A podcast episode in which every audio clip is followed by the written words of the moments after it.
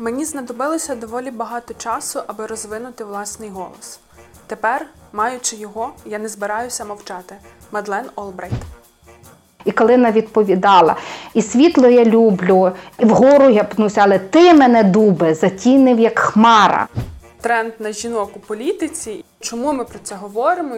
Більшість дівчат вважали своїм обов'язком терпіти. І сьогодні ми знову на кухні. Це така дуже моя особиста історія, я її небагатьом розказую. З приводу цього домашнього насильства. Я це мушу сказати fucking bitch. Права завжди здобуваються в конфлікті. Якщо ти будеш постійно йти на поступки, можеш нічого не досягнути. Всім привіт, це подкаст «Макіавельки». Мене звати Дарина Заржицька. І Оксана Дащаківська. Кожного епізоду ми обираємо якийсь політичний тренд, беремо лупу, прослідковуємо причинно-наслідкові зв'язки, обмінюємося історіями, фактами, власними розміркованнями. Усе для того, аби показати, що про політику можна говорити без сліз та сварок. І сьогодні ми знову на кухні, я зі значком «Клепальниці Розі», а значить ми будемо говорити про жінок у політиці. Зазвичай ми говоримо про, те, про тренди, але я тут запропоную відразу Оксані розібратися під кінець нашого запису. Жінки в політиці – це тренд чи ні? Тому що для мене це питання, яке залишається актуальним, бо відразу давати клеймо, що це тренд, мені здається, це може також, також і шкодити, тому що тренд – це річ, яка має здатність виникати і так само легко закінчуватись. І отут мені було б теж цікаво розібратися, наскільки трендовою річчю є жінки в політиці. Ну, я думаю, що можемо почати, як мінімум, проговорювати це як про, як про певне явище, а десь, може, під кінець самі з тобою зрозуміємо, тренд чи не тренд. Але е, точно можу тобі сказати, що в історії одного разу був такий тренд, власне, як тренд збільшення жінок, учасниць політичних партій, які були членкинями партій, засновували жіночі, е, жіноче крило в політичних партіях. І потім раптом одного разу він просто зник через те, що прийшли до влади націонал-соціалісти. То що, починаємо з історії того, як так сталося, що ми говоримо сьогодні знову про тренд на жінок у політиці і загалом, чому ми про це говоримо і чому жінка як учасниця політичного процесу сьогодні займає, займає доволі особливе місце насправді. Судячи з того, скільки дискусій підіймається навколо цього питання, я думаю, що варто повернутися як мінімум, мабуть, в дев'ятнадцяте століття, коли виникає рух суфражизм. Ну, насправді, якщо так подивитися на історію фемінізму і десь прочитати, власне, як історію фемінізму, то вважається, що початком є сімнадцяте століття, так званий протофемінізм, коли е, з'являються жінки, які виступають в першу чергу за право вільно вступати в шлюб, володіти власністю на рівні з чоловіками, розпоряджатися своєю власністю. І, власне, тоді з'являються перші такі жіночі рухи за визнання жінок рівними чоловіками. І, насправді, у Франції разом з тим, коли було укладено декларацію прав людини і громадянина, жіноче товариство уклали декларацію прав жінки і громадянки. Тому що в вважалося, що громадянами не є от жінки, їх не стосувала, не стосувалася загальна декларація прав людини. Тобто, насправді, можемо говорити про те, що сімнадцяте століття, просвітництво, воно призвело до того, що жінки почали заявляти більшою мірою про свої права на рівні з чоловіками. Так само йшлося про право на освіту, належну освіту для жінок, яку могли здобувати вільно чоловіки, з тим, щоб її здобували жінки. Але насправді оця прополі... рух про політичні права, він справді починається зі середини дев'ятнадцятого століття. Більше того, це рух, який має, так, він в лоні фемінізму. І я думаю, що якраз цей перший блок ми схарактеризуємо, що це блок про фемінізм, бо мені здається, що так само важливо говорити про те, що таке цей рух, тому що йому в українському суспільстві, і насправді не лише в українському суспільстві, останнім часом надають якогось, як на мене, токсичного значення, все зводячи до якогось начебто чоловіконенависництва чи до якихось радикальних проявів, чи дуже ексцентричних, але часто за цим токсичним визначенням ми забуваємо, з чого все починалося, забуваємо якусь істинну суть цього всього. І повертаючись до дев'ятнадцятого століття, то це вже не просто такий найбільше політичний вимір боротьби за прав, за права жінок. Це дуже сильна течія, яка окрема, отримала окрему назву суфражизм, власне, від suffrage, англійського терміну на позначення виборчого права, і от, дозвіл, право, точніше, голосувати для жінок, це стало основоположеним каменем для жіночого руху кінця дев'ятнадцятого століття і початку двадцятого століття. І е, такі дві країни, де це найбільше розгорталось, був, було Сполучене Королівство Великої Британії та Північної Ірландії, а також Сполучені Штати е, Америки. І е, насправді, якщо спочатку суфражистки в Британії не мали достатнього рівня підтримки суспільства загалом, то все змінили рухи ліберальної партії, яка тоді прийняла акт кота і миші, коли е, суфражисток, які брали участь в акціях прямої дії, в акціях протестних, їх можна було насильно годувати, залишати вдома, а тоді, коли в них покращиться самопочуття, брати під арешт. І суспільству просто не сподобалось, суспільству такий наступ на громадянські права. І суфражистки отримали досить велику суспільну підтримку. В той час ліберальна партія почала втрачати рейтинги. Тоді жінки виходили в дуже великих кількостях на свої марші, демонстрації. Одна з акцій зібрала навіть п'ятсот тисяч учасниць, і е, був прогрес, тобто надавали поступово виборче право спочатку лише заміжнім жінкам, від, був і також віковий ценз, по-моєму, від тридцяти п'яти років. Було тільки на місцевих виборах голосувати, а потім аж до національних дійшли, а право насправді на пасивне виборче право, тобто бути обраною до парламенту чи там до місцевого органу влади, воно прийшло ще пізніше, тобто це справді був такий доволі поступовий процес. Я тільки хочу додати, що насправді є чудові фільми, які про це розповідають, в тому числі там «Янголи з залізними щелепами», в тому числі «Суфражистки», такі найбільш відомі фільми про, про ці події. Але я би тут хотіла ще зробити один такий відступ. По-перше, варто відзначити, що насправді, коли фоном для оцих політичних прав завжди йшли права соціально-економічні, про нерівність соціально-економічну, яка панувала між статтями, в тому числі і неналежна оплата праці, в тому числі зайнятість жінок на роботі і несправедливе ставлення, стереотипи, які мали місце по відношенню до них з боку чоловіків. Але треба так само відзначити, що насправді суфражисткам дуже допомагали чоловіки. І їхні чоловіки. Один з найвідоміших чоловіків, який е, е, на голос заявив про право жінок, це був Джон Стюарт Міль. Це мій улюблений філософ, і я дуже рада, що ви його щойно згадали, хоча так само є версія, що це його кохана була авторкою дуже багатьох його філософських постулатів, але так само він фактично їй надавав своє прізвище, тому що на той час вона публікуватися не могла. Е, ну, є, він навіть в одному з, мені здається, в автобіографічних листів він каже, що це він писав спільно зі своєю дружиною, поневолення жінок, в тому числі його праця, в якій він голосно заявляє про те, що жінки мають мати право на представництво своїх інтересів, право на те, щоб брати участь у політичному житті країни. І ще одне, що хочу сказати, що е, так само е, право Про право за жінок бути представленими в суспільстві, воно розділяло самих жінок.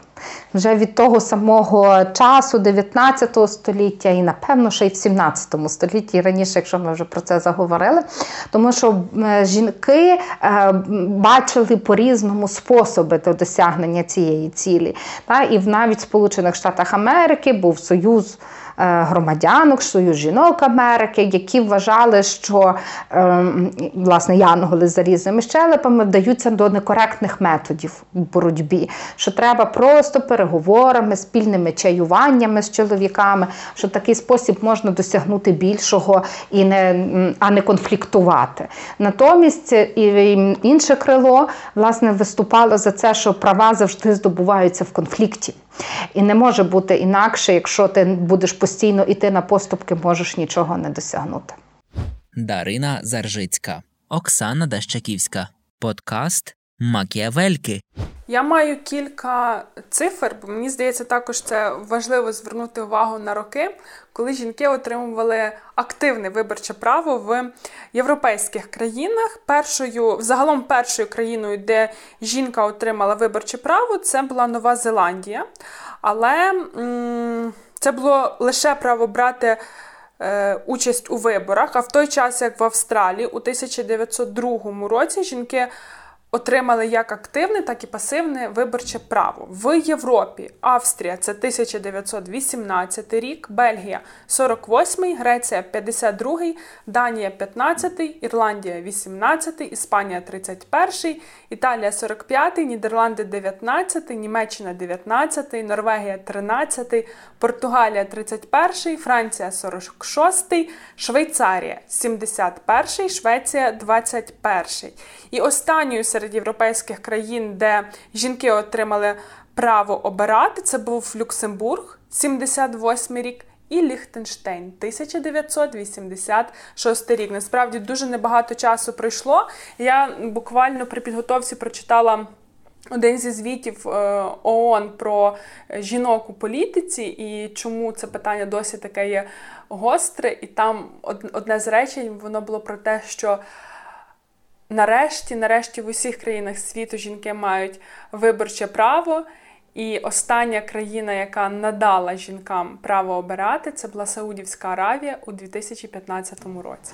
Бачимо, це зовсім недовга історія, хоча, якщо говорити так в глобальному, такому трошки віддаленішому контексті про розвиток ідеї фемінізму, наділення жінок рівними правами з чоловіками, то насправді вважається, що саме оця перша, так би мовити, хвиля, вона закінчується з тим, що надають жінкам право голосу. То означає, що в дві тисячі п'ятнадцятому році десь паралельно закінчилася тільки перша хвиля того, що ми називаємо фемінізмом. Друга хвиля фемінізму, яка була всередині шістдесятих років ХХ століття, і вона, власне, пов'язана з працею Симони де Бовуар «Друга стать», яка вже говорила, і ця в другій хвилі важливими дискусіями були не лише політичні права, а, власне, соціально-економічне становище жінок, право на рівну зайнятість, право на заробітну плату, право на освіту і, скажімо так, десь подолання стереотипів. Єдине, що е, так само тут скажу, що багато з цього так само паралельно відбувалося вже раніше. Просто воно було так кристалізованіше, чіткіше було заявлено, власне, в шістдесятих роках ХХ століття. Ну, друга хвиля фемінізму, вона для мене так само дуже добре характеризується тим, що тоді писалися хороші праці, які і надалі ставали, називаємо це, ідеологічною основою фемінізму, і тоді більше того, серед феміністок почала вестися дискусія, досить серйозна дискусія, тобто там були різні групи інтересів, вже була якась стара школа фемінізму, нова школа фемінізму, і тоді так само виносилися такі питання на досить серйозне, серйозне суспільне обговорення, це питання аборту було, і питання якраз те, про що ви говорили, рівної оплати праці чоловіків та жінок. Це дуже цікавий період, тому що сімдесяті роки ХХ століття більше такої ваги феміністичний рух, мабуть, не мав ніколи.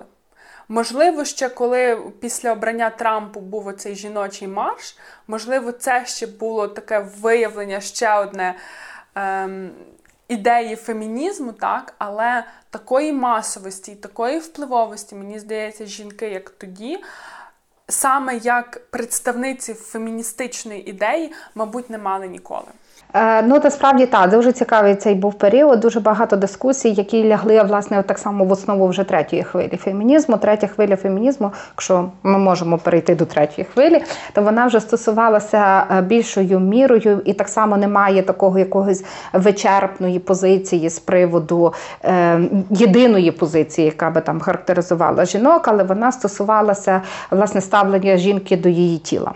І це те, що ти згадувала, в першу чергу і передовсім це право на аборт, але в другу чергу це в тому числі те, що стосується секс-роботи, проституція, чи наскільки вона може бути легальна, порноакторки, наскільки це добре, чи це об'єктивація жіночого тіла. І ці дискусії, насправді, вони до сьогоднішнього дня тривають, насправді. Ну, я хотіла просто сказати, що початок, і я була дуже здивована, що початок цих дискусій, він був ще в тисяча дев'ятсот двадцятому році покладений в Сполучених Штатах Америки. Жінки заснували організацію, яка називалася «Антифлірт». І яка полягала, вони проговорювали і вже в публічне поле вони виводили оцей міф про красу і про те, що жінки страждають від сексуальних домагань чоловіків. Тобто, але насправді ця дискусія, вона лише розгортається аж тепер, ціле століття, сто років нам зайняло те, щоб прийти от до цього, як ми говоримо про жіночу красу, насправді. І це теж ті дискусії, які сьогодні ведуться в феміністичних колах і товариствах. Тобто, фактично, можемо так само зробити вже проміж, проміжний висновок про те, що нам може видавати, що якісь явища чи процеси виникають просто так, але в більшості випадків це не рандомний збіг обставин. Це до того вже велися і дискусії, і були створені, напрацьовані якісь і теоретичні засади, і філософські засади для того, аби в якийсь момент популярності набрав рух, наприклад, MeToo. Чи ідея боді-позитиву. Тому е, цікаві такі екскурси в історію. Так, воно насправді, ти розумієш, от, то ще і про те, яких швидких змін ми очікуємо зараз, наприклад. Розумі, щоб жінки почали розуміти своє тіло, як своє тіло, та, то зайняло понад... Та скільки то тисячоліттями насправді можна вимірювати. Хоча, знову ж таки, цікаві досвіди і практики, які ми можемо знайти, що там глибокі-глибокі історії. Та? Але ми бачимо, що це усвідомлення, воно займає досить багато часу, воно вимагає певного контексту, і воно в, ну, бо виникає в таких в контекстах, вимагає дискусій, публічних дискусій, але перед тим мають бути непублічні, які це можуть на, на публіку вивести. Ну, я тільки скажу, що насправді ще ж цікаво, напевно, про тлумачення оцього терміну «стать» і «гендер», яке має багато визначень, багато дискусій, в тому числі сьогодні, і воно має негативний такий вимір у явищах домашнього насильства. Яке, в тому числі, це та дискусія, яка сьогодні ведеться в Україні, наскільки домашнє насильство гендерно зумовлено. Чи воно насильство, бо насильство і є негативним явищем, ніхто, ніхто в Україні не сперечається, що насильство є чимось добрим. Та? Всі говорять про те, що насильство є, ем, це погано, але от, чи є воно гендерно зумовленим, це та велика дискусія, яка в нас триває. Багато консервативних таких кіл вважають, що насильство не є гендерно зумовленим, а натомість прихильники Стамбульської конвенції і, скажімо так, ліберальних цінностей вважають, що тут іншої природи немає, лише як гендерна природа, тобто пов'язано з ролями, традиційними ролями чоловіка і дружини, і жінки, які е, мають місце, е, звикло мають місце у суспільстві. Хотілося мені відреагувати з приводу цього домашнього насильства. Знаєш, то така дуже моя особиста історія, я її не багатьом розказую, але насправді я свого часу ще вчилася на Волині, в Луцьку, в педагогічному училищі. Одне з моїх перших вражень – це було ставлення до домашнього насильства дівчат. Більшість з них, ну я вперше почула, що чоловік може бити дружину, але вразило мене не те, що чоловік може вбити дружину, а що більшість дівчат вважали своїм обов'язком терпіти. І про це говорили приблизно так само, як про зготувати їсти. Це мене тоді дуже вразило. І знову ж таки, це от про час, який потребує змін. Зараз ми про то говоримо більше. Принаймні ці випадки фіксуються. У нас є Поліна, яка може. І знову... І... Ми зараз в час карантину, коли дуже такі серйозні виклики для домашнього насильства є, і про те, що кількість фікса, фіксованих на Львівщині одна з найвищих в Україні, насправді.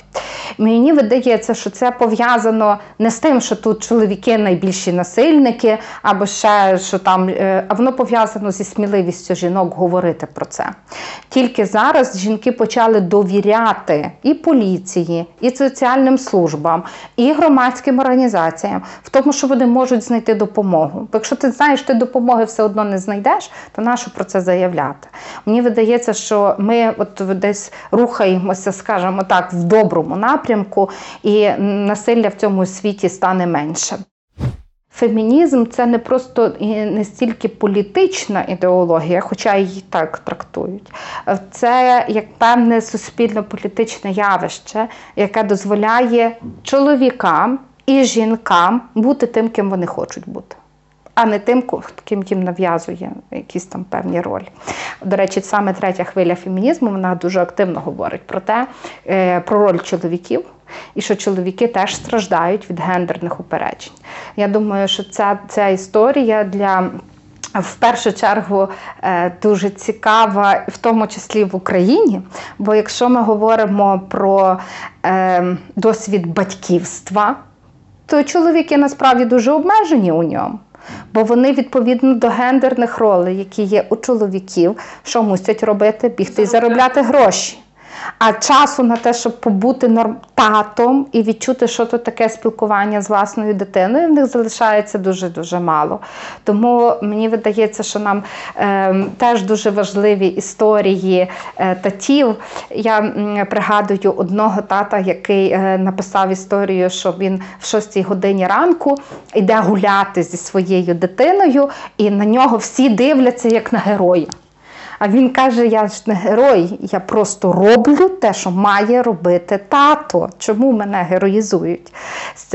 І ще одну історію, яку теж хотілося б в цьому сенсі пригадати, що, от, власне, з цією таким розумінням, що чоловіки страждають від гендерних упереджень, напевно, пов'язані політики в країнах скандинавських, які дають чоловікам право йти в декрет.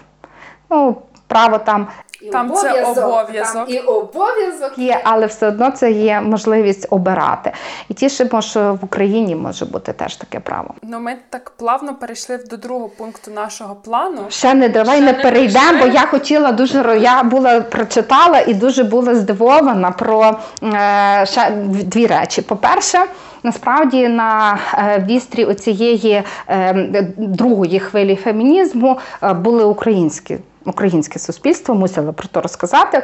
Союз Українок, який був заснований там на от період національного визвольних змагань, тисяча дев'ятсот вісімнадцятий - двадцятий роки.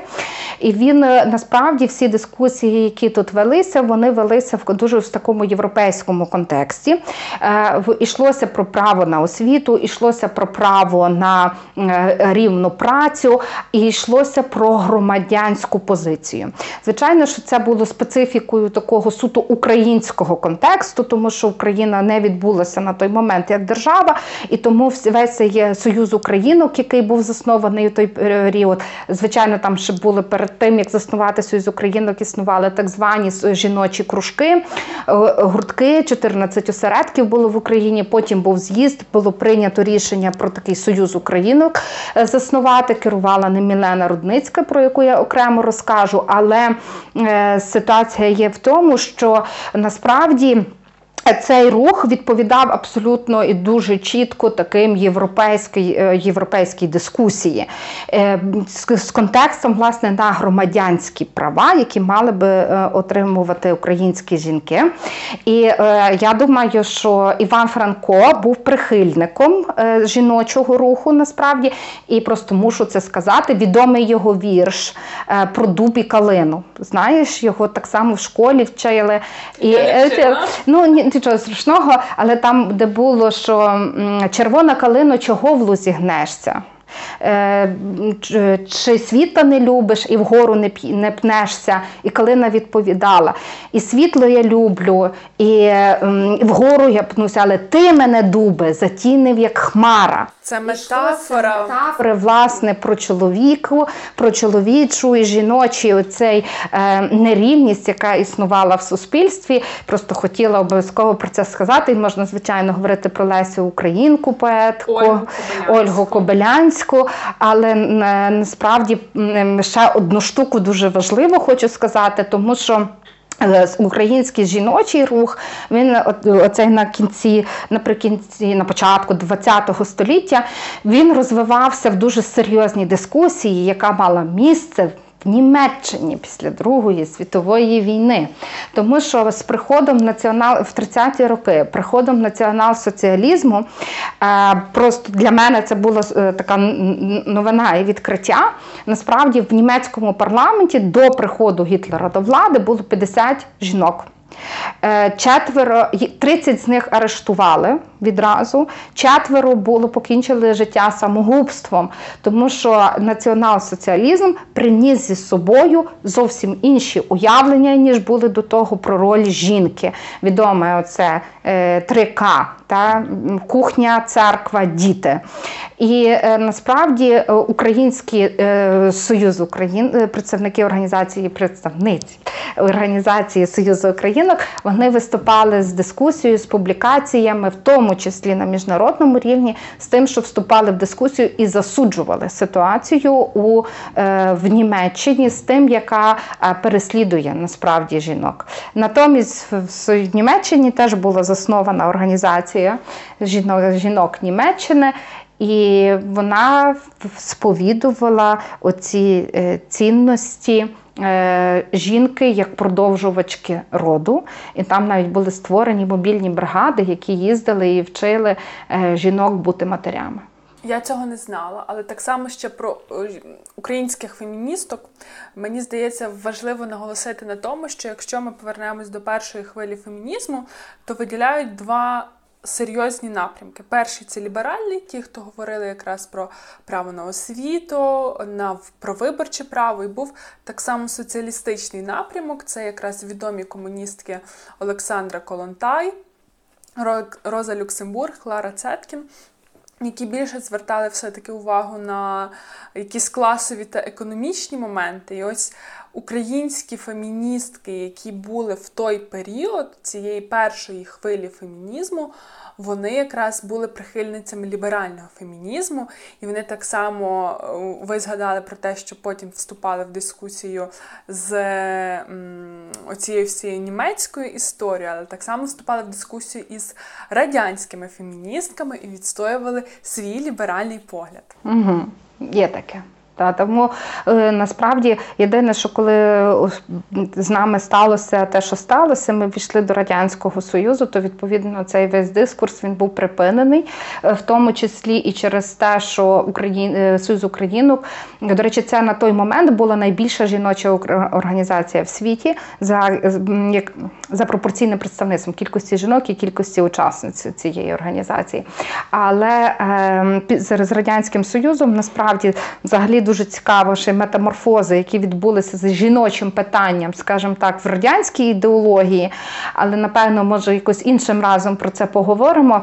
Ну, е- але в зв'язку з тим, що Союз Українок мав таке дуже громадянське національне питання, е- важливим для себе, воно було одним із визначальних для жіночого руху, то е- насправді воно було заборонено, і Союз Українок вже відновився з приходом, з поверненням, відновленням незалежності України в дев'яностих роках. До сьогоднішнього дня це є діюча організація, однак, ну, мені видається, що вона трошки, як би то так сказати, не, не то, щоб олдскул, але не, не зможуть, не попадають в нинішній порядок денний. Ну, олдскул це зараз не, не в поганому сенсі, тому що те, про що ми говорили, що фемінізм, він е, мав вже там три хвилі, дехто говорив вже про четверту хвилю, і насправді... Е, Насправді це таке дуже різноманіття позицій, тому що є феміністки та феміністи, які можуть бути на позиціях, наприклад, другої хвилі, і не приймати позиції третьої хвилі. І мені здається, що теж велика цінність цього як суспільного руху, те, що тут можлива ця дискусія, і, тут, і те, що тут стільки позицій, і тому Союз Українок, він дійсно, він десь залишився, як на мене, в ідеях, які мали місце трохи раніше. Е, ну, до слова. Мені видається, що місія Союзу Українок – збереження цієї історичної пам'яті. Про тих жінок, які в тому числі були знищені радянським терором, про відстоювання цього жіночого руху. До речі, у Львові є музей жіночого руху на Сихові, який там фактично на волонтерських засадах веде Союз Українок, представники, представниці цієї організації у Львові, рекомендуємо всім відвідати. Ось, і е, це такий теж цікавий момент, тому що е, мені, мені видається, що якщо б не ця організація, то ми б теж дуже мало знали б про наших жінок, які свого часу відстоювали, говорили і от були в цьому європейському тренді. А нам здається, що ми винаходимо відстаюча країна, а ми, ми насправді були абсолютно потрапляли, потрапляємо в цей європейський порядок денний, скажімо так. Давайте до другого пункту нашого плану. Ми, бо ми вже так багато наговорили про історію жіночого руху, але насправді другий пункт у нас звучить як е, жіночі питання. Е, я дуже не люблю Я дуже не люблю цього словосполучення «жіночі питання», англійською як «women issues», але тим не менше це вже, мабуть, усталений термін для того, щоб описувати цілу низку якихось суспільних проблем та викликів, на які звертають уваги переважно все-таки жінки в якомусь суспільному дискурсі, і які ці питання стосуються здебільшого дійсно жінок. Ми вже зачепили домашнє насильство.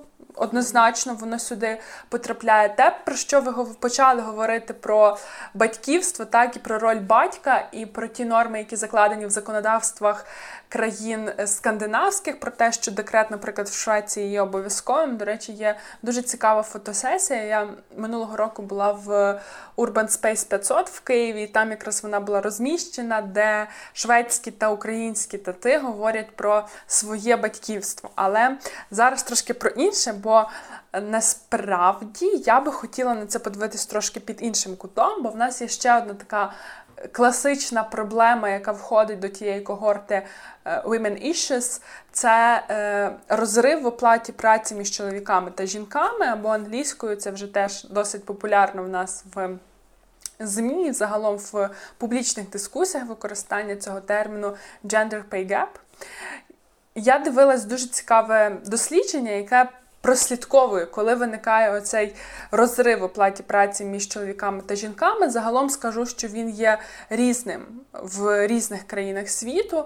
В Україні він близько двадцять три відсотки за результатами на дві тисячі дев'ятнадцятий рік. Тобто це означає, що на кожну гривню, яку заробляє чоловік, жінка заробляє сімдесят сім копійок. І дослідження, про яке я зараз хочу сказати, воно прослідковує, що йдучи на роботу, так, тобто після закінчення університету, чоловік та жінка з однаковими вихідними даними йдуть на роботу, і в них насправді немає оцього розриву в оплаті. Розрив в оплаті з'являється тоді, коли жінка виходить заміж, йде в декрет, стає мамою. Вона втрачає якийсь час в країнах, де не захищені її трудові права і взагалом можуть звільнити, вона може залишитись без роботи. І вона тоді в е, процесі наздоганяння. Тобто це і робочий стаж, і відпрацьовані години, і кількість контактів зав'язаних, і якщо мова йде про бізнес, то кількість приведених клієнтів. І насправді, десь на початкових етапах там жінка може бути як е, працівниця сильнішою за е, працівника чоловіка, але він тоді отримує цей гандикап у вигляді часу і виривається вперед, і так утворюється gender pay gap. Але е, тут може здатися, що мова йде про те, що жінка менше працює, так не є. Тут мова йде про те, що в нас знову ж таки є усталений суспільний стереотип, що жінка-берегиня, ну це український такий е, архетип, жінка-берегиня, так, яка має сидіти вдома з е, дітьми, але е, подібні речі є й в багатьох інших країнах, що начебто сім'я – це виключно жіноча відповідальність, жінка має відсидіти там, як в нас, три роки з дитиною, тільки тоді повертатися на роботу, і так само дуже багато як законодавств національних, так і загалом робочих місць є непристосованими для того, аби жінка, мама, могла працювати повноцінно. Тобто в нас зараз так велика дискусія, в нас все більше добрих практик, коли компанії починають облаштовувати в себе кімнати матері і дитини, чи садочки прямо на робочому місці, що жінка просто не везе на восьму годину дитину в садочок, а потім ще їде на роботу. А вже це все в одному місці, все синхронізовано, вона в обідню перерву може виходити, дивитись до своєї дитини. Культура загалом адекватного ставлення до жінки з дитиною на робочому місці. Це все тільки-тільки починається в Україні, мені здається, воно на дуже зародковому стані. І причому я буквально недавно дізналася, який є насправді річ, яку доволі просто, мені здається, вирішити, але тим не менше це той парадокс, який, мені здається, не дозволяє якраз працюючій матері бути до кінця ефективною в обох своїх ролях, як працюючої, так і матері. Тому що, яка в нас штука є? Я не знаю, як по інших містах країни, можу говорити лише за Львів, але у нас зазвичай робочий день до вісімнадцятої, і садочки працюють до вісімнадцятої. Тобто тобі треба виходити раніше з роботи, або відпрошуватись, або бути постійно під загрозою якоїсь догани, просто через те, аби встигнути в дитячий садок і забрати свою дитину. Є країни, які це намагаються долати, і, до речі, країни скандинавські тут не є лідерами. Лідером є, якщо я не помиляюся, Ісландія. І там е- змінімізувати оцей розрив в оплаті праці чоловіків та жінок якраз е- вдалося через те, що в обов'язковому порядку було введено, що і батько має йти, і чоловік має йти в декрет. Те саме, точніше не те саме, але е, змінімізувати також вдалося і в Руанді. Просто через те, що там після геноциду дев'яносто четвертого року змінилася е, демографічна структура суспільства, дуже мало стало чоловіків. І якщо до геноциду роль жінки в суспільстві вона зводилась взагалі до якогось такого, не знаю, до інфузорії туфельки, не можна було ні відкрити банківський рахунок, взагалі нічого самостійно не можна було зробити, то після дев'яносто четвертого року виходу не було. Потрібні були люди в армії, в поліції, в політиці, в банках, в бізнесі. І поступово ці всі ролі почали займати жінки просто через те, що чоловіки не могли брати кількістю. І тепер, якщо загуглити, подивитися на Руанду, то і в армії жінки, і політичні лідерки там теж. І це, ем, знаєте, якби доля сама підштовхнула. Це було необхідністю, аби жінки починали бути рівноправними членкинями суспільства, і, і оцей дисбаланс, він змінімізувався. Але ем, це ем, те питання і та проблема, з якою борються всі країни світу. Угу. Я тут про Ісландію теж такий цікавий факт нарила, що як, значить, на початок ХХ століття можна було нарахувати тридцять жінок, яких було обрано президентами або главами уряду. Але наприкінці ХХ століття на виборах в Ісландії тисяча дев'ятсот дев'яносто восьмого року всі кандидатки були жінки. Жодного чоловіка. Тому так, зміни відбуваються. Якщо так повернутися до цих жіночих питань, які там звикло залишаються жінками, які, здавалося б, саме жінки мали би вирішувати, вони все одно так чи інакше пов'язано з уявленнями про роль жінки. Тому всі, всі вважають, і це теж такий, напевно, стереотип, і нам ще ми будемо його долати. Інші питання, які вважаються такими типово жіночими, якими дуже часто обґрунтовують потребу жінок в політиці, це є питання належної якості соціальних послуг, це є питання належної освіти і розвинутості освіти, бо в нас ж вчителі теж тільки жінки переважно з значними, з значною такою перевагою перед чоловіками.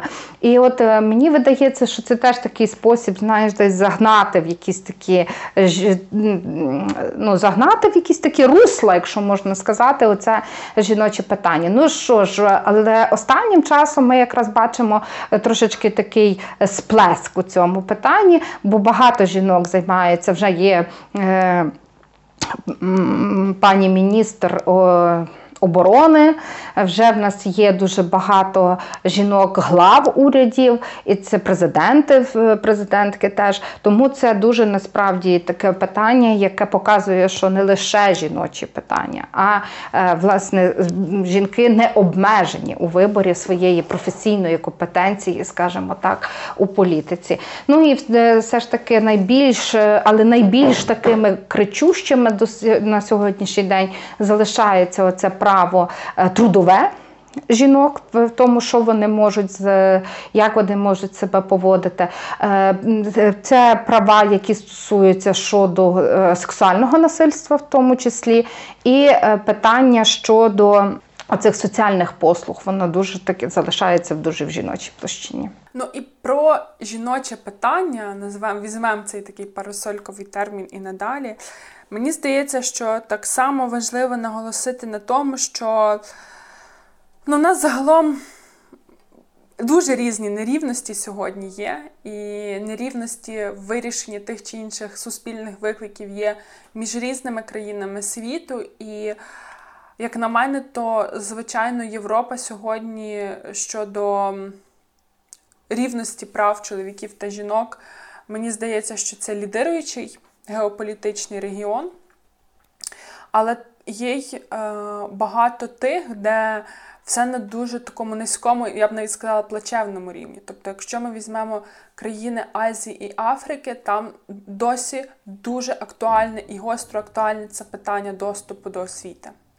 Так само в багатьох країнах досі актуальною проблемою є е, дитячі шлюби. Я... Е, Мала можливість спілкуватися з жінкою, якій, яку видали заміж без її згоди, коли їй було дванадцять, за шістдесятирічного чоловіка. І вона каже, ну мені ще пощастило, бо він розумів важливість освіти, і він мені дав дозвіл на те, аби я здобувала освіту. І тепер вона активістка і якраз бореться проти оцих ранніх шлюбів, але це для дуже багатьох країн Азії і Африки величезна проблема. Жіноче обрізання так само. І, е, крім того, мусимо тут також згадати про е, екологію, тому що є цілі доповіді, комюніке від ООН, які показують те, що від екологічних викликів, від проблем з навколишнім середовищем, зокрема з доступом до питної води, найперше це страждають жінки та діти.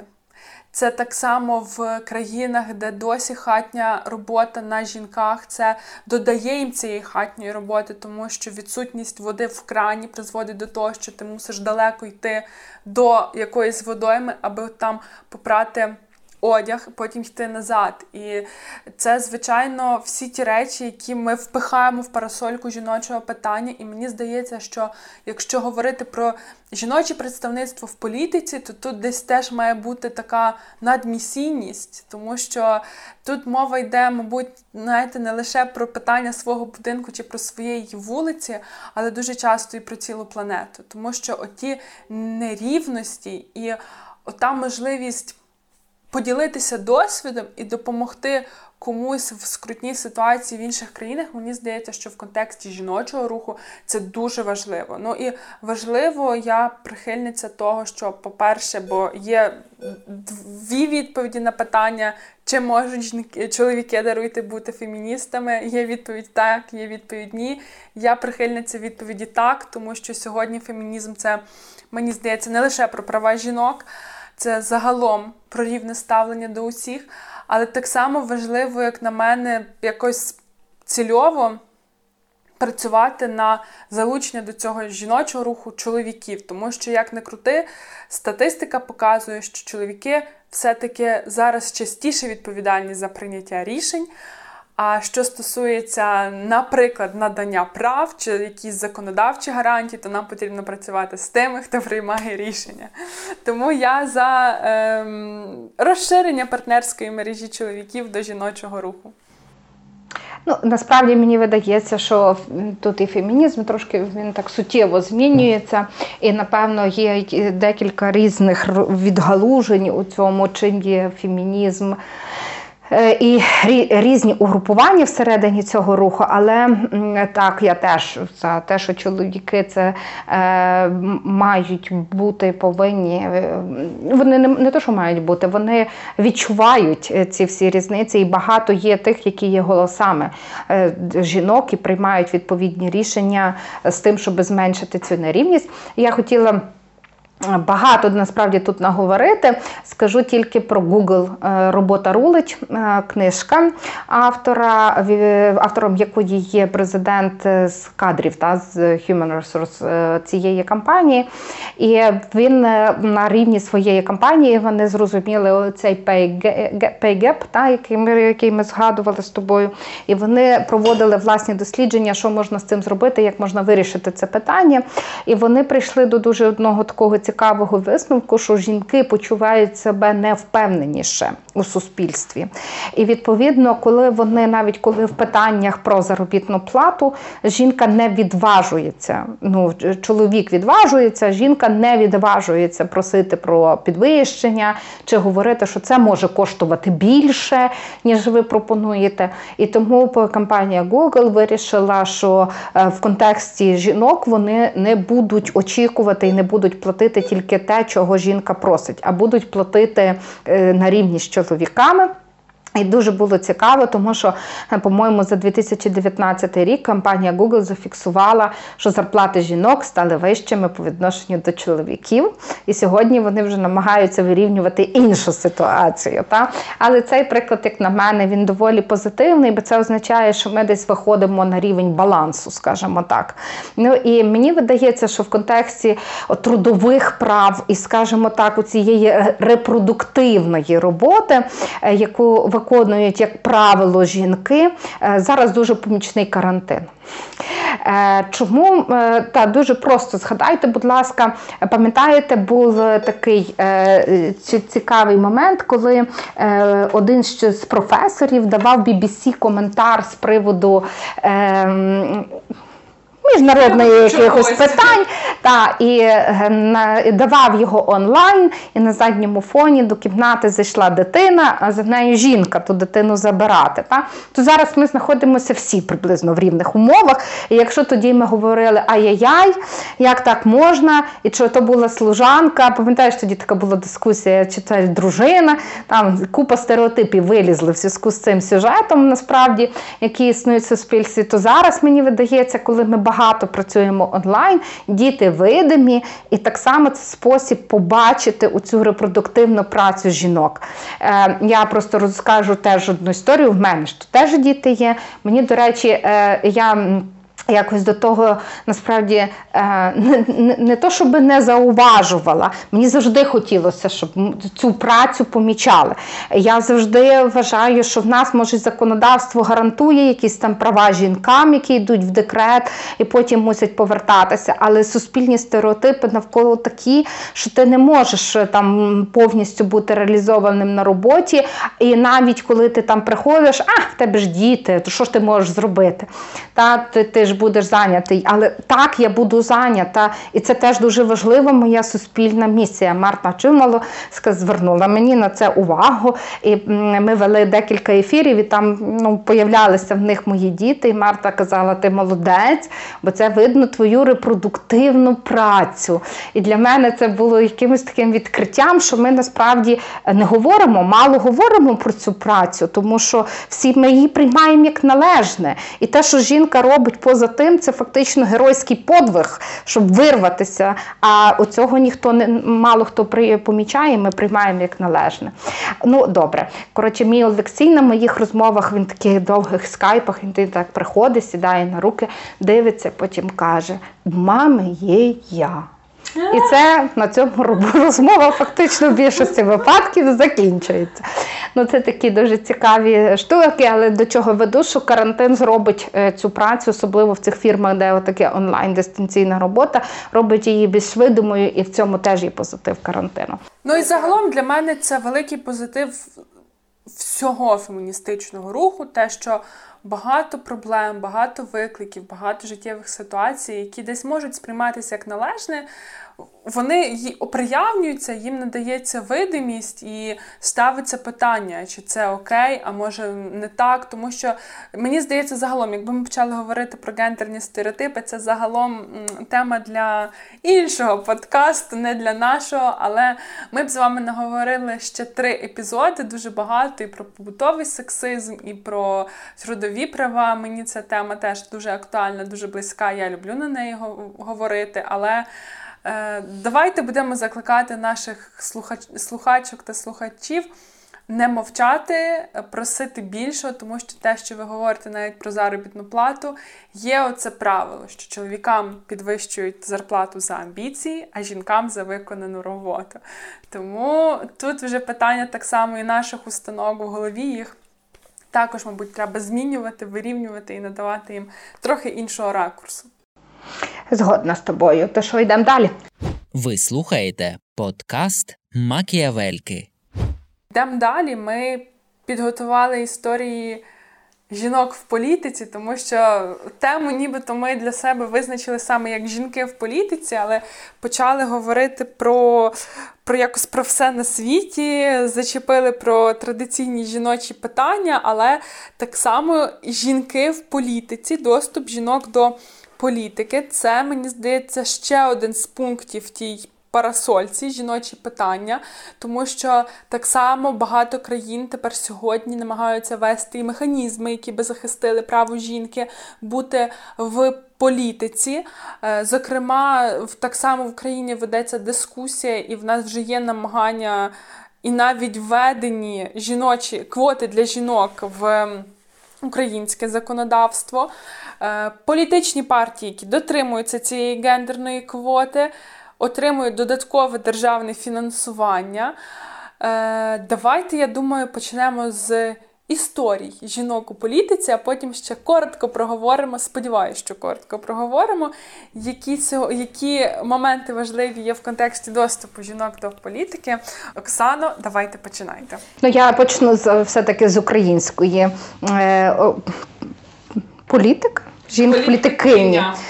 З української політикині. Це Мілена Рудницька. Вона, власне, очолювала Союз Українок, організацію, про яку я сьогодні згадувала вже. Вона була і ідеологинею жіночого руху, і також вона виступала, вона виступала в якості посла до польського Сейму, була запрошена до Ліги націй і виступала там. Вона була лідеркою тижневика «Жінка», який описував про, власне, жіночі питання та про роль жінок. Також вона працювала у політичній партії і, зокрема, у освітній та закордонній його комісії. Вона у Лізі націй вона захищала українське питання, в тому числі питання голоду в радянській історії, в Україні, в те, що Радянський Союз чинив геноцид по відношенню до українського населення. Вона спілкувалася з дуже серйозними колами Західної Європи, в тому числі з політичними.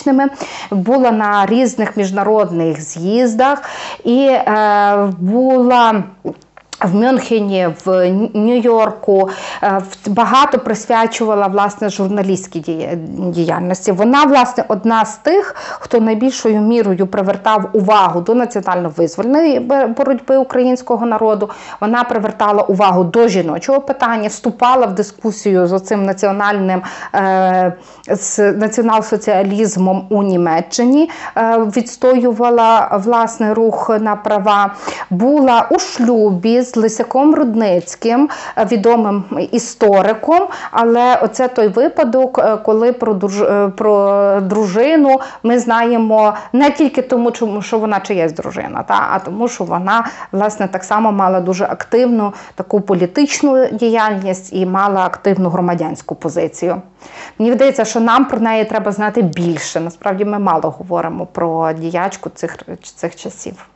З вами погоджуюся. Я дуже втішилася, що у вас є історії українок в цьому нашому блоці, тому що я коли готувалася, то я вже аж потім якось зрозуміла, що в мене, в моїй четвірці українок немає. Якось так трапилося. Більше того, скажу для наших слухачів та слухачок, що Оксана не знає, хто в мене, я не знаю, хто в Оксани, тому, можливо, в нас будуть якісь співпадіння. Я боялася, щоб всі чотири не співпали, але, як ми бачимо вже з першої історії, ні. Е, в мене питання до вас, Оксано, я перейду зараз до своєї політикині, але питання, чи знаєте ви, хто першою була в новітній історії жінкою главою держави? Ні, не знаю. Може, знаю, але забула. Зараз не можу сказати. Складне ім'я і прізвище, я спробую з першого разу вимовити. Це Сірімаво Бандаранаїке, угу. яка була прем'єр-міністеркою Шрі-Ланки. Вперше її обрали у липні тисяча дев'ятсот шістдесятого року. Маргарет Тетчер, перша жінка, глава уряду в Європі, була обрана через дев'ятнадцять років. Mm-hmm. Кілька слів про Сірімаво. Сірімаво народилася в сім'ї доволі багатій та е, шляхетній. Народилася вона ще коли Шрі-Лан... Шрі-Ланка була Цейлоном, тобто колонією Сполученого Королівства. І, е, що цікаво, то вчилася вона в якійсь доволі непоганій школі. Після закінчення батьки підшукали нареченого. Підшукали не відразу, дві кандидатури відкинули. І ось були готові відкинути третього Соломона Бандаранаїке, який був, по-перше, старший від, своєї, від їхньої доньки на двадцять років. Е, вже займав на той час пост міністра зі справ місцевої адміністрації. Він належав до багатої, але не дуже шляхетної сім'ї. Батьків Сірімао це так трошки напрягало, і вони думали, що і цей отримає відмову.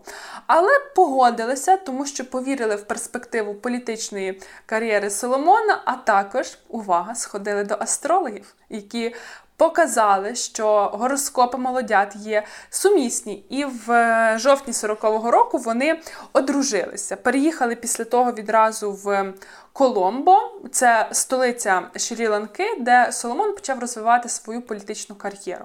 І ось спочатку в них стосунки... Я не знаю, чи стосунки в них не клеїлись, але мав місце такий інцидент, що Соломон привів якихось там своїх колег додому, колег з, очевидно, сім'ями на прийом додому. Вечерю готувала Сірімао, і в посудині з цукром не було ложечки, на що Соломон дуже вичитав Сірімао, що вона не вміє правильно засервірувати стіл. І при гостях видав таку фразу: «Ще й доводиться думати за жінок».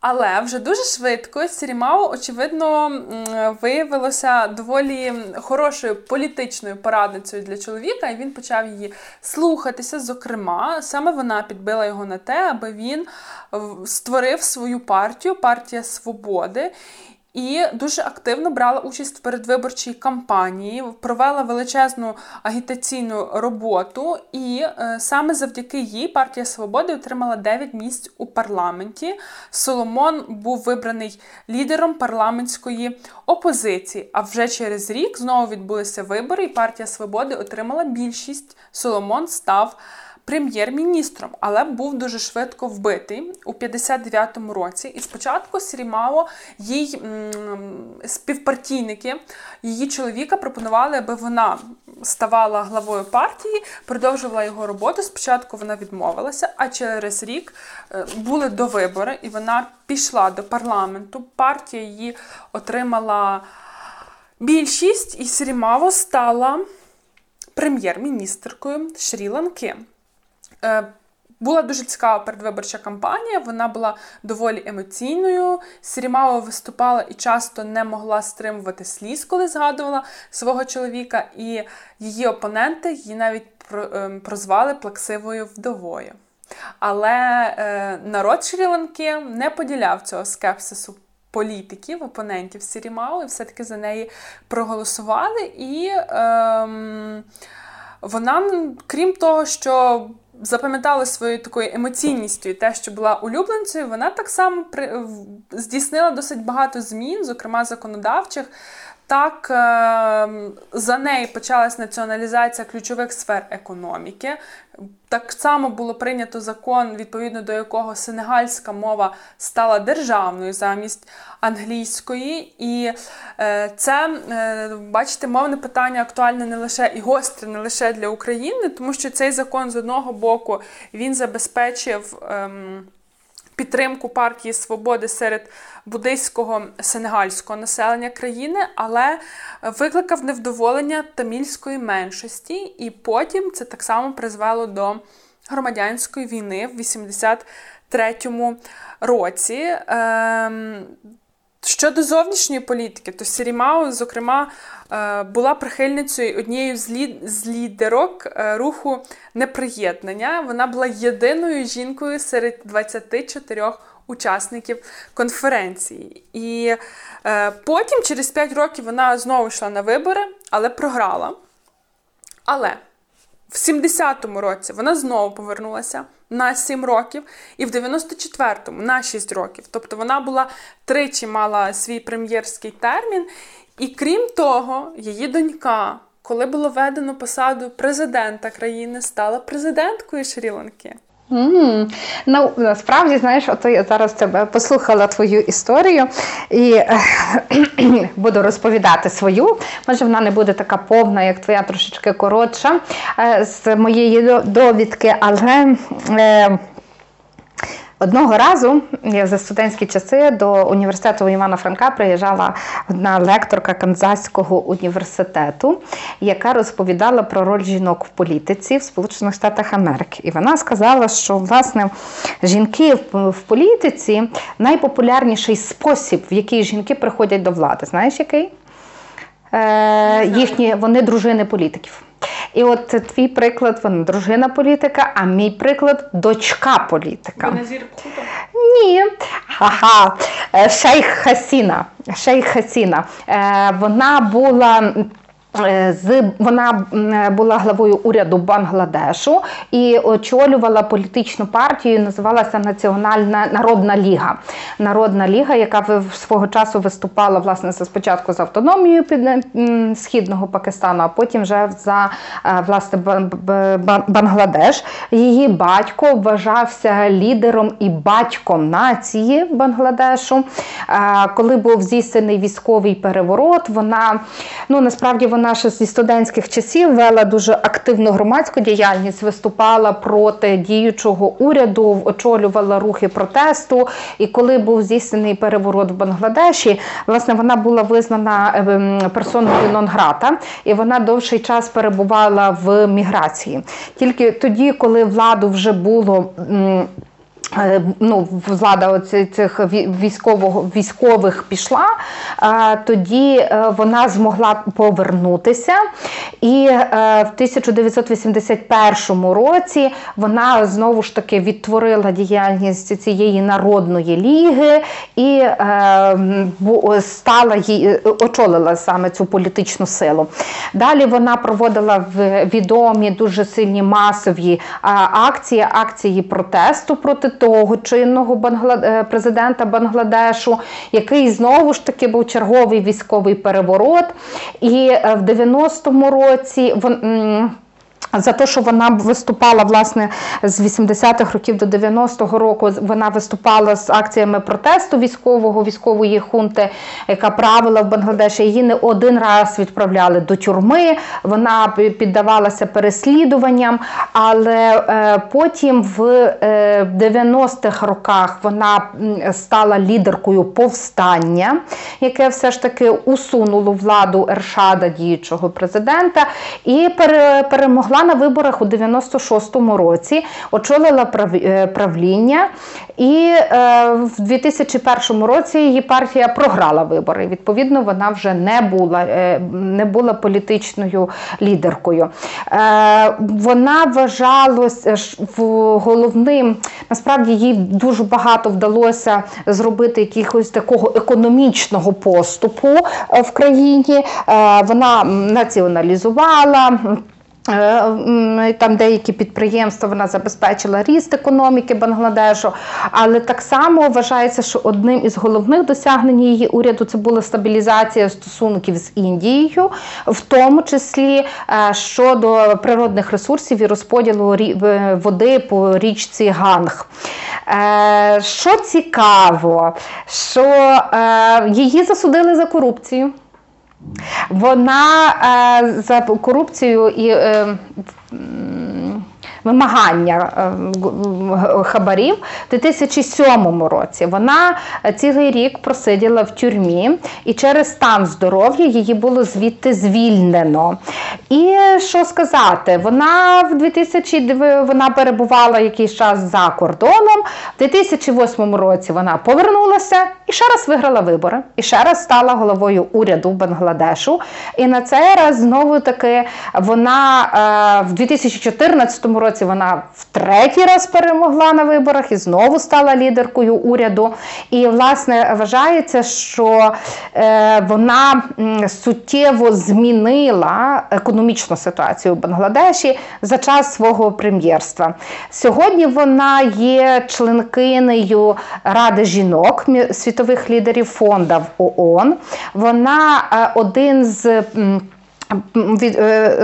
одна з тих політиків, які відстоюють боротьбу з бідністю, в тому числі вона одна з авторів програм по мікрокредитуванню, щоб подолати, власне, бідність.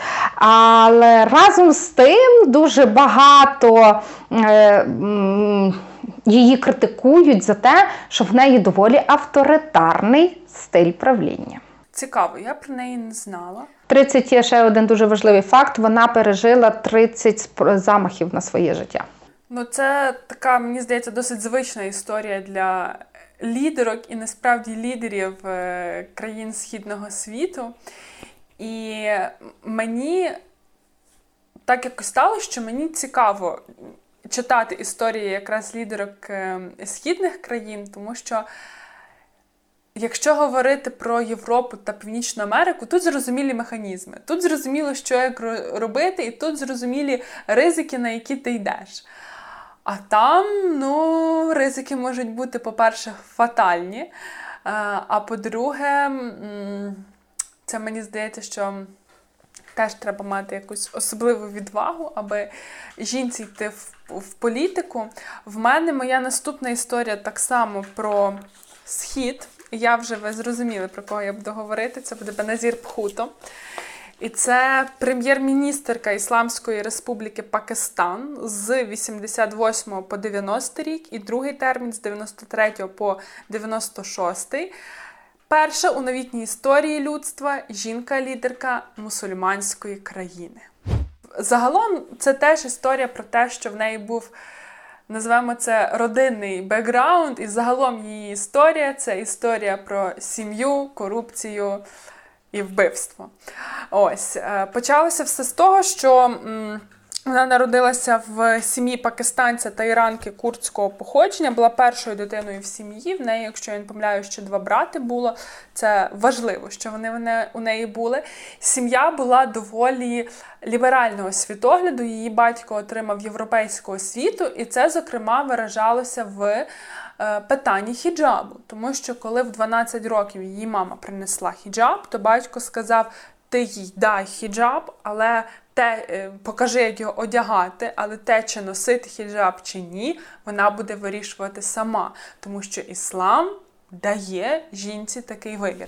Це був перший єдиний раз, коли Беназір Бхутто одягла хіджаб, вона не, його не носила, вона носила така в неї завжди, судячи з більшості фотографій, на ній була просто така, ем, не знаю, хусточка легенька біла, яка тільки покривала її фактично волосся, в неї обличчя завжди було відкритим. Е, сама вона також отримала дуже хорошу освіту, вивчала, зокрема, наша з вами е, колега, вона вивчала політологію в жіночому коледжі Редкліф Гарвардського університету, політологію і економіку в Оксфордському університеті. Вона була дуже активною студенткою, очолювала дискусійні клуби. Класна, одним словом, була студентка. В цей час її батько Зульфікар Алі Бхутто, він був прем'єр-міністром, а потім президентом Пакистану. Після свого навчання в Гарварді та Оксфорді Беназір повертається до Пакистану і стає політичною радницею свого батька. Але в сімдесят сьомому році військовий переворот, знову ж таки, звична історія для, для Сходу, так. До влади прийшов генерал Зія Ульхак, і в сімдесят дев'ятому році її батька звинуватили в замовленні вбивства політичного опонента і його стратили. Тоді, коли батька ув'язнили, ув'язнили так само і е, Бхутто.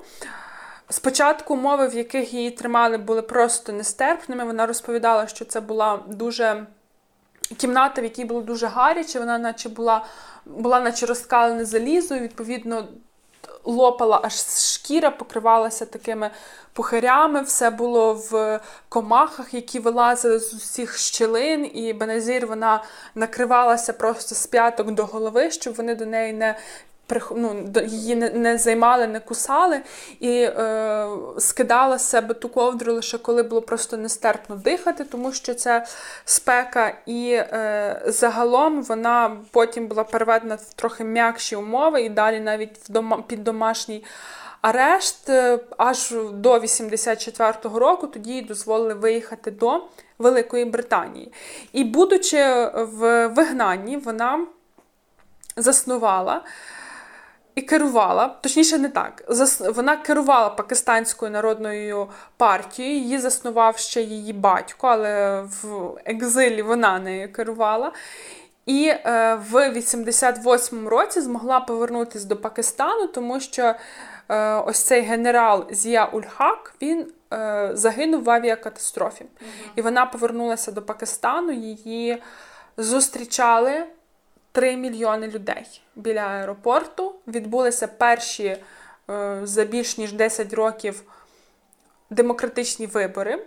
І е, її партія, Пакистанська народна партія, отримала перемогу. Бхутто зайняла посаду прем'єр-міністерки. Е, її е, кабінет досягнув певних успіхів в деяких соціальних і політичних реформах, але реформи так швидко не робляться, це перше. А друге, що те, що я казала, сім'я і корупція. В неї були два брати, які почали говорити, що ця політична спадщина нашого батька не належить лише тобі.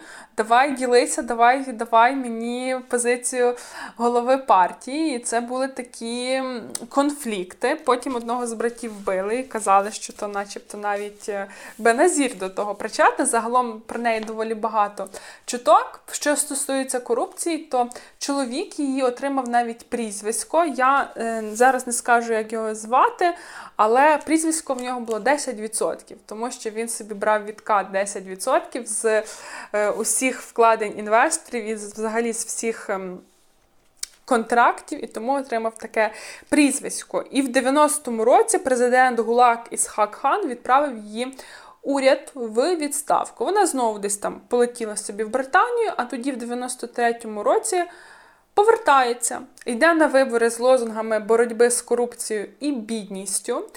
І хоча й не отримує абсолютної більшості голосів, але разом з консервативними партіями утворює коаліцію, знову очолює уряд, і е, далі стає прем'єр-міністеркою, продовжує роботу в соціальному напрямку, зокрема займається електрифікацією сільських районів країни, підвищує витрати з бюджету на освіту та охорону здоров'я, але й більшого розмаху зазнає корупція. І знову ж таки сімейні е, міжусобиці. І е, е, да, одним словом, знову вона недовго побула прем'єр-міністеркою, хоча вона була доволі популярна серед міжнародної спільноти. Вона е, з багатьма е, політичними лідерами підтримувала відносини, в тому числі вже це вже дев'яності, це вже значить з Росією. Вона посприяла тому, точніше,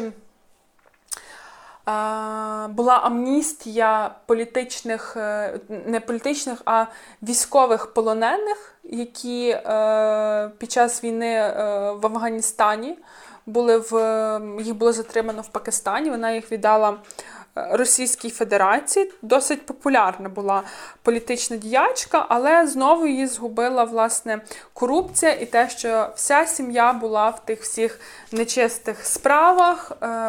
Президент наказав заморозити всі її рахунки, потім і Швейцарія так само розглядала, суд розглядав питання корумпованості її фігури і загалом подружнього її союзу.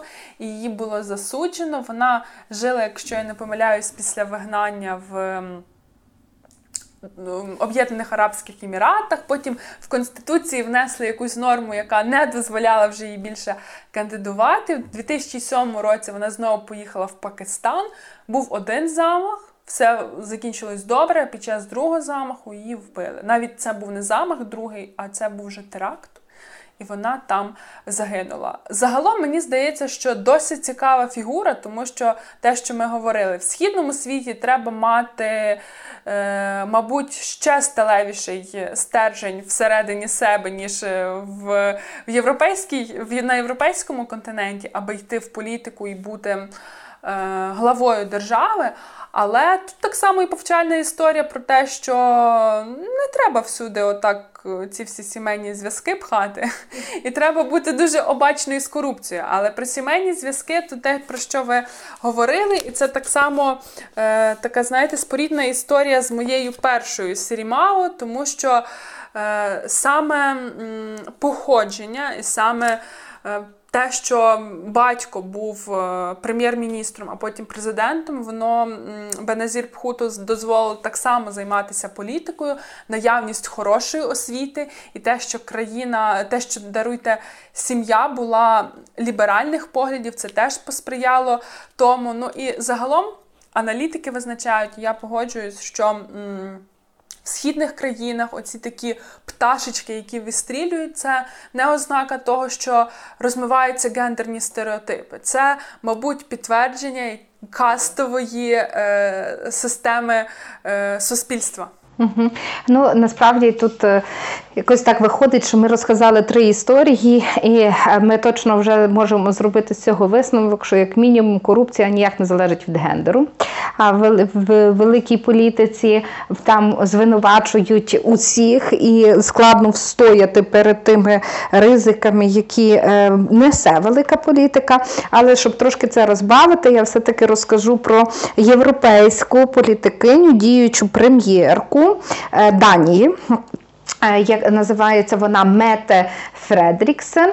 І я розповім історію, з, з, чому вона попала в моє поле.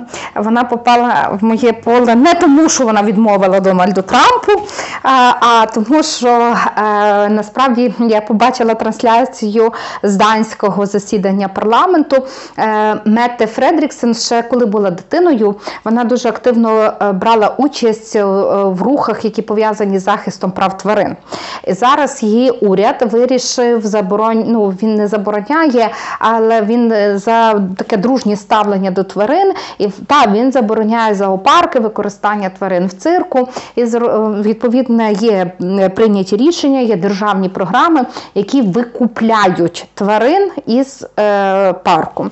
І незважаючи на те, що пані Метте є представником соціал-демократичної, такої дещо лівої політичної сили в парламенті, Данії, дуже багато право правих націоналістичних представників. І чому ж вона попала? Тому що е, насправді вона на рішення парламенту виносилося рішення, виносилося цей розгляд питання про викуп тварин із зоопарку. Викупляли слониху, але, як виявилося, в неї був друг верблюд, з яким вони разом дружили, і з, треба було збільшити обсяг державної програми, аби викупити їх двох разом. Це була незапланована витрата. І коли вона доповідала це питання, вона дуже сміялася, і це було таке дуже веселе рішення. Я не могла зрозуміти, чому воно веселе, бо довго в цьому розбиралася, потім з'ясувала. Верблюда звали Алі. І головна проблема було переконати націоналістів голосувати за те, щоб викупити верблюда зі східним таким іменем, який ніс там свої ризики для, для Данії. Ну, такий, таким чином вона попала в моє поле зору, а вже потім я вже дізналася про неї набагато більше.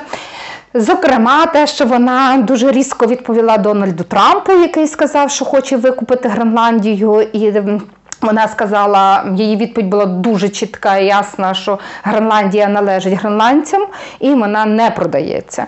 Так само вона багато насправді працювала від самого, ну, вона була активна від самого дитинства. Вона була обрана вперше членкинею парламенту в дві тисячі першому році, виконувала обов'язки заступника фракції, парламентської фракції соціал-демократії, була міністеркою зайнятості, була міністеркою юстиції, і зараз вона одна, наймолодша, ну, бо в нас Сергій Гончарук, але тепер вона далі повернула собі титул наймолодшої глави уряду і очолює, насправді, уряд Данії.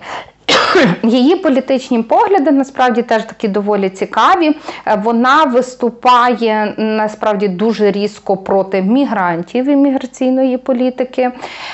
Зокрема, Данія під її керівництвом прийняла такий дуже цікавий закон, який дозволяє вилучати прикраси, дорогоцінності, золото у мігрантів, які перетинають кордон Данії примусово. Вона за те, що вона вважає, що мусульманство – це одна з тих е, е, рис, які не дозволяють належно інтегруватися в суспільство, тому вона е, так само має такі застереження щодо е, мігрантів. Її зловили на брехні е, в Данії. Е, брехня в чому полягала? Вона виступала за, вона соціал-демократка, вона виступала за те, що приватні школи – це зло, треба ходити в, ну, в комунальні державні заклади освіти. А ЗМІ її зловили на те, що її дочка ходить в приватну школу. На що вона відповіла? Що вона змінила своє ставлення. І то би було дивом, якби хтось думав, що інтереси дочки вона поставить нижче за політичну доцільність. Інтереси дочки важать більше. Ну і насправді вона доволі активна у соцмережах, активно комунікує дуже зі, з суспільством і з громадянами. Має така, ну, як я вже казала, дуже неоднозначна така прям політика щодо там прав людини, мігрантської, але це взагалі дуже величезне питання для всієї Європи, яке Європу роз'єднує, вона відстоює інтереси Данії е, у такий спосіб. Розлучена, зустрічається з кінооператором. От такий в неї статус, насправді, має двох дітей, і вона все, в неї на Фейсбуку зазначено, що передовсім для неї найбільш важливою є сім'я. Моя наступна історія, вона також про прем'єр-міністерку, нашу сучасницю і також про соціал-демократку. Це Джасінда Ардерн.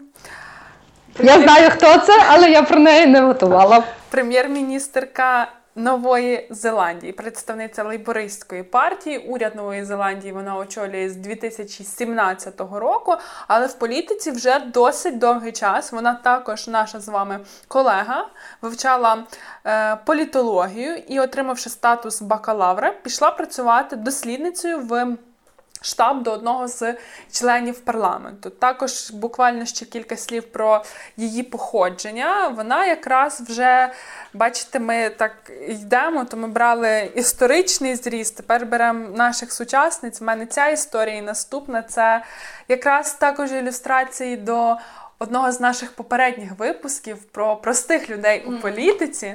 І я тоді, якщо ви пам'ятаєте, то я мала певну непозбувну бентегу, чи цей ем, тренд не шкодитиме жінкам у політиці. Так от, мої дві наступні історії, вони якраз будуть про... Вони будуть заспокоювати всіх і мене про те, що є жінки, які також є представницями тренду «Прості люди в політиці». Так от, Джасінда Ардерн, вона народилася в сім'ї поліцейського, і її сім'я також, що важливо сказати, були мормонами за віросповіданням.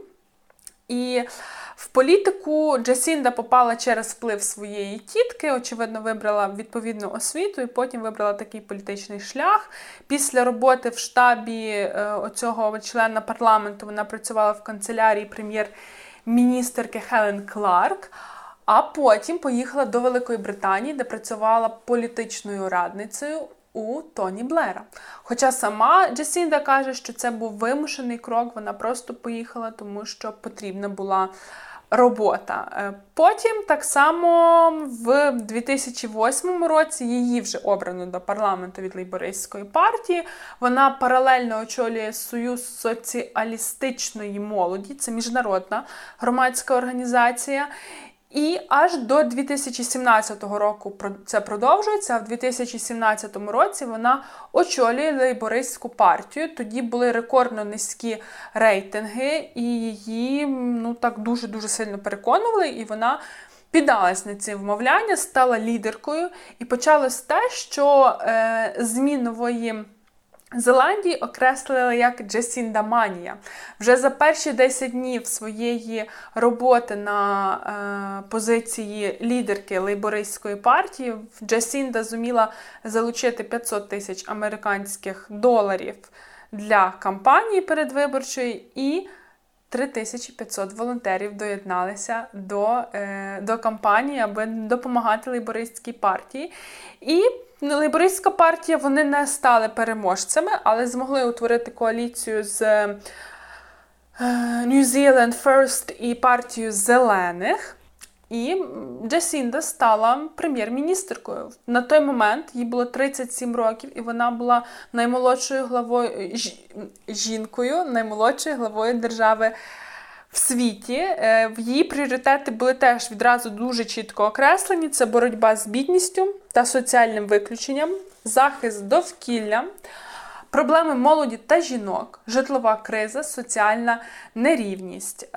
Що було відразу зроблено? Це зростання мінімальної зарплати, соціальні гарантії та економічна підтримка тих, хто цього потребує. Відразу збільшили декретну відпустку з двадцяти двох тижнів до двадцяти шести, почали виплачувати певні соціальні компенсації та заснували фонд розвитку сільської місцевості. А також скасували пільги для багатих, а кошти з, очевидно, більшої кількості податків скерували на освіту та охорону здоров'я. Було введено заборону на купівлю нерухомості іноземним офшорам, піднято стипендії та зарплати лікарів.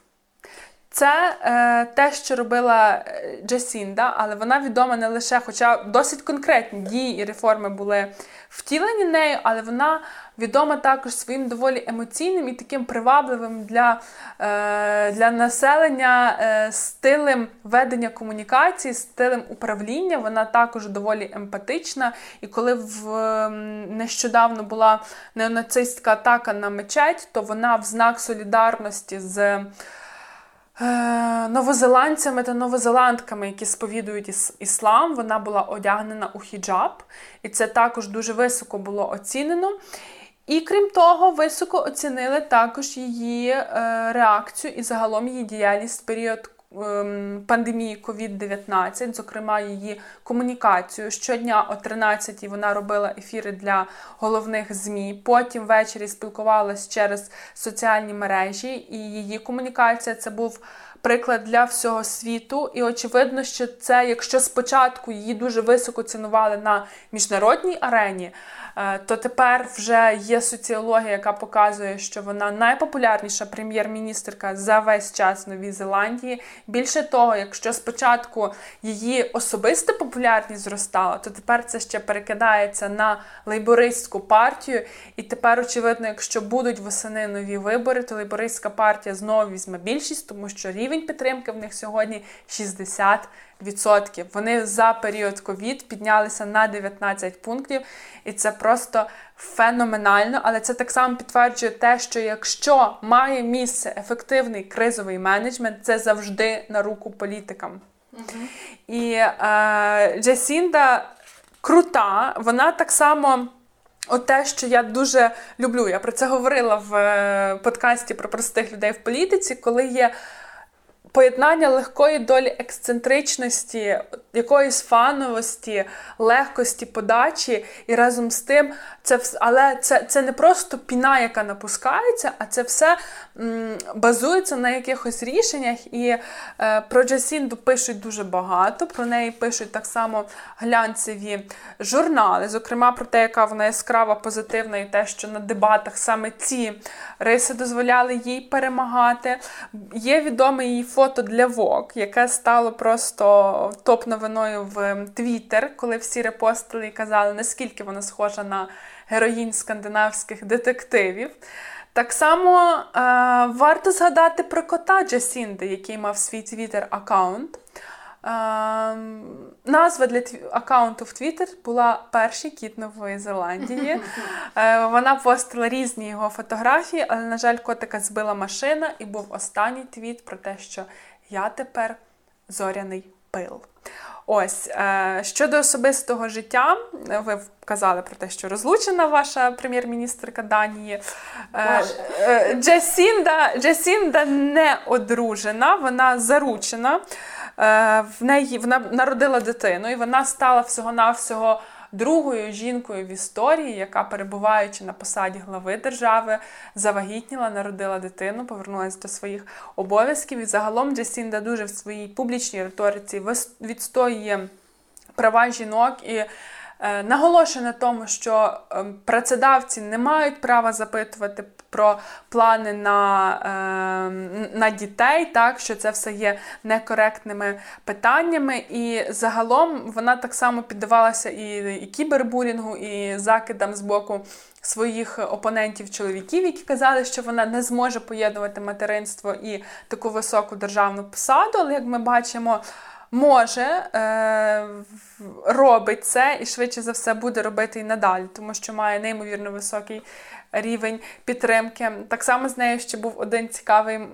такий моментик, коли відомий співак Ед Ширан, він мав турне, чи то концерт в Новій Зеландії, написав там якийсь твіт про те, що він ха-ха-ха, може би то мені отримувати громадянство Нової Зеландії, на що Джасінда записала ціле відеозвернення.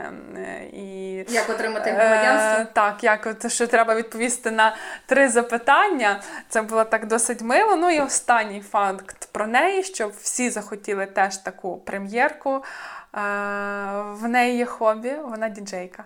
Mm. О, бачиш, насправді я, я знаю і слідкую за нею теж на Фейсбуку. В неї справді просто чудова комунікація, яка, яку вона веде, вона проста, легка, по формі. І насправді вона пояснює, які рішення і чому такі рішення приймає уряд.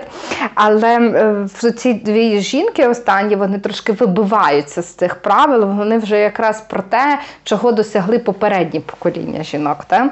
Коли вже можна, не будучи чиєюсь дружиною, не будучи, не маючи там якихось впливових батьків, здобувши освіту і відповідно до діючих правил стати лідеркою цієї цілої держави.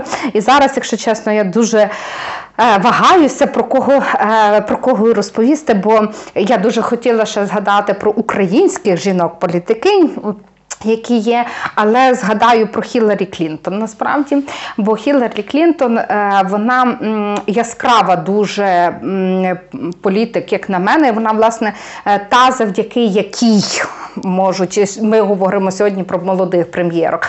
Знаєте, то про неї був такий цікавий анекдот, коли вона оце з Білом Клінтоном, їдуть вони, в час його президентства ще, їдуть вони Америкою, зупиняються на заправці, і там виходить чоловік, заправляє в машину, і Хіларі з ним говорить, сідає вона в машину, Біл питає, хто то. Вона каже, та, то мій, то мій колишній хлопець. Білл Клінтон, бач, ти могла бути дружиною заправщика. Вона каже, ні, він міг бути президентом. Це, це такий випадок, про, але насправді ще один такий доволі поширений стереотип, що, мовляв, нащо ж тим жінкам більше? Нафіга їм лізти в політику, коли вони отак і так шиє, коли вони отак можуть... власне, керувати чоловіками, навіть і мати вплив навіть з тих позицій, які не дуже там, не, не дуже публічні. Мені видається, що Хіларі, чим вона така для мене визначна, що вона, знаєш, на оцьому перехресті традиційних цінностей, вона пережила скандал з Монікою Лівінські. Вона та, котра виступала за оці, з одного боку, традиційні сімейні цінності, доводила, що сім'я важлива і досить довгий час задовільнялася цією другою роллю. І, власне, разом з тим вона з тих, хто заявили в доволі такому поважному віці, що вона годна бути лідеркою цілої країни. Та? В тому числі так само не треба забувати, що в неї доволі сильні такі компетенції у сфері міжнародної політики, національної безпеки. Вона дуже багато виступала за гендерні права і освіту для дівчат в цілому світі, і в Америці, зокрема. І, власне, для мене, в... чому я зараз про неї говорю, тому що вона перехід до нашої наступної теми. Бо вона, власне, те, про що ми домовлялися, бо вона з тих, хто були представницею цього інституту перших леді, насправді. Так? І саме у такий спосіб суспільство довгий час визнавало і визначало роль жінок в політиці – бути першою леді. Про Хіларі тільки скажу, що подобається вона мені. І мені дуже прикро, що вона не стала президенткою США. Хоча е, є думка, я теж, мабуть, з нею готова погодитись, що, ймовірно, якби тоді Хіларі стала президенткою в дві тисячі шістнадцятому році, то м, дуже багато громадських, громадянських, суспільних рухів, зокрема MeToo, не набирали би таких масштабів. Ну, бо вона би була перша жінка-президент, і до неї би було зовсім інше очікування і зовсім інше ставлення з тим, що вона має багато чого змінити. Ну, насправді, ще, мені видається, що от вона з тих, хто, хто представляє оцей, знаєш, ціннісні розлами. Так? Вона жінка-політик, яка була першою леді, яка програла Трампу, який знецінював жінок по великому рахунку. Та? І це от такі, знаєш, це ті кризи, які переживає суспільство, які воно вибирає у своєму ставленні і до гендерних ролей, і всього іншого. Дарина Заржицька, Оксана Дащаківська, подкаст «Макіавельки». У мене ще одна історія. Я просто... Це теж політикиня, яка... Наша сучасниця, і теж вона доволі обговорювана. Їй тридцять, її ем, особистий аккаунт в Instagram має п'ять з половиною мільйонів підписників. Вона визначає як себе сто відсотків grassroots, то це десь так само, як це можна... Локального. Та, локально, локального походження, і десь так само конотує до простих людей у політиці, звати її Александрія Окасіо-Кортес, вона є наймолодшою конгресвумен у Сполучених Штатах Америки. Вибрали її перший раз у дві тисячі вісімнадцятому році, і це неймовірно надихаюча історія. Якраз про те, що тут вона вигризала собі місце в чоловіка, і мова йде про праймеріс. Я думаю, в нас буде окремий випуск подкасту, де ми будемо говорити про вибори у Штатах, і там ми поговоримо про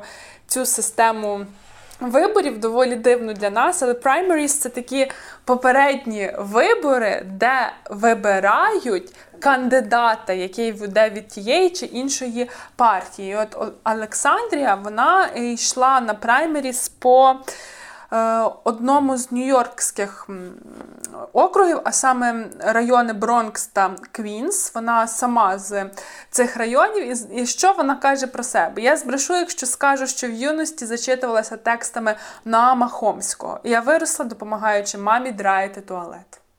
Так вона себе описує. В неї досить цікава історія. Вона навчалася, навчалася в школі. Дуже добрі в неї були успіхи в мікробіології. Навіть брала участь в якомусь з конкурсів шкільних наукових, виграла, і в честь неї назвали чи то зірку, чи то астероїда. Потім вона обрала для себе, знову ж таки, політологію, навчалась в Бостонському університеті, і все мало складатись так, що вона буквально з дуже-дуже юного віку мала би йти політичним шляхом, але помирає її батько, вона мусить повертатися е, додому, аби допомагати мамі е, вести і господарство, і загалом допомагати сім'ї якось виживати, тому що батько був основним, забезпечив основний дохід в сім'ю і раптово помер. Мама в неї пуерториканка, і вона наполовину пуерториканського походження. Олександрія працювала в барі офіціанткою, потім спрацювала з некомерційною організацією, яка підтримує вихідців, власне, з Латинської Америки, заснувала своє невеличке видавництво, яке видавало книги, які розвінчують стереотипи і міфи про Бруклін та Бронкс.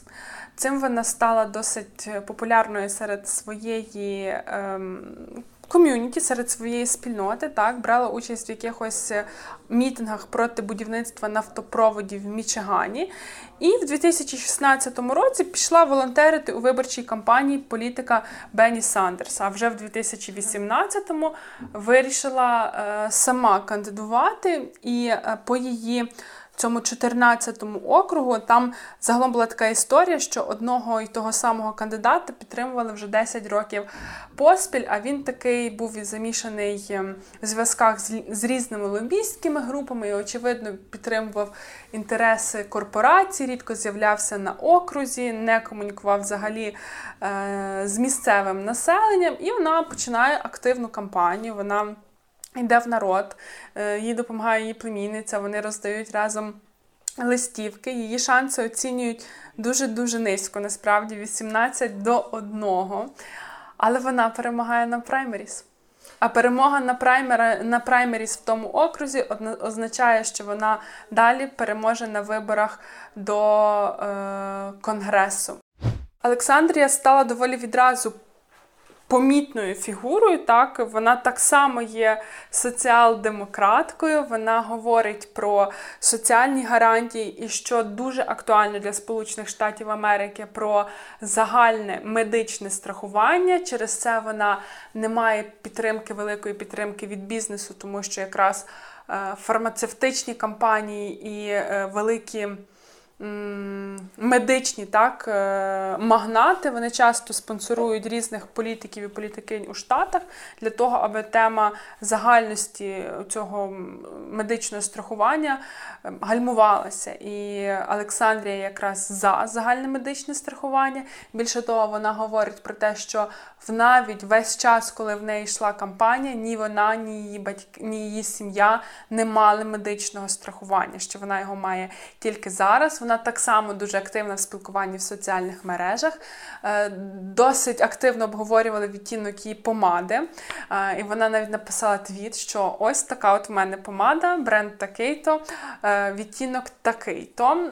Так само люблять її глянцеві журнали, хоча вона себе не характеризує і не є якоюсь там модницею чи світською дамою, вона доволі проста, е- як мені видається, хоча вчора в неї було досить цікаве сторіс в Інстаграмі, вона на відео запитувала, вона була одягнена в такому тигровому жакетику і запитувала, чи це окей, чи занадто. Ось, тому, тобто вона теж доволі грайлива в спілкуванні зі своїми виборцями, вона класична міленіалка, про це дуже багато хто говорить, її дуже турбує питання екології, довкілля, екології, податків, так само прав жінок. І от недавній скандал з нею, це те, що якийсь конгресмен від республіканської партії назвав її перед журналістами, я це мушу сказати, fucking bitch. Mm. Е, ну, це насправді теж да, такий цікавий феномен, політика молодшої. Молодшої всюди. Бачимо, ми сьогодні говорили про молодих прем'єрок, глав уряду. Будемо, говоримо про те, що навіть на праймеріс висуваються все молодші. Добре, що ми згадали Хіларі Клінтон в цьому контексті. Подкаст «Макіавельки».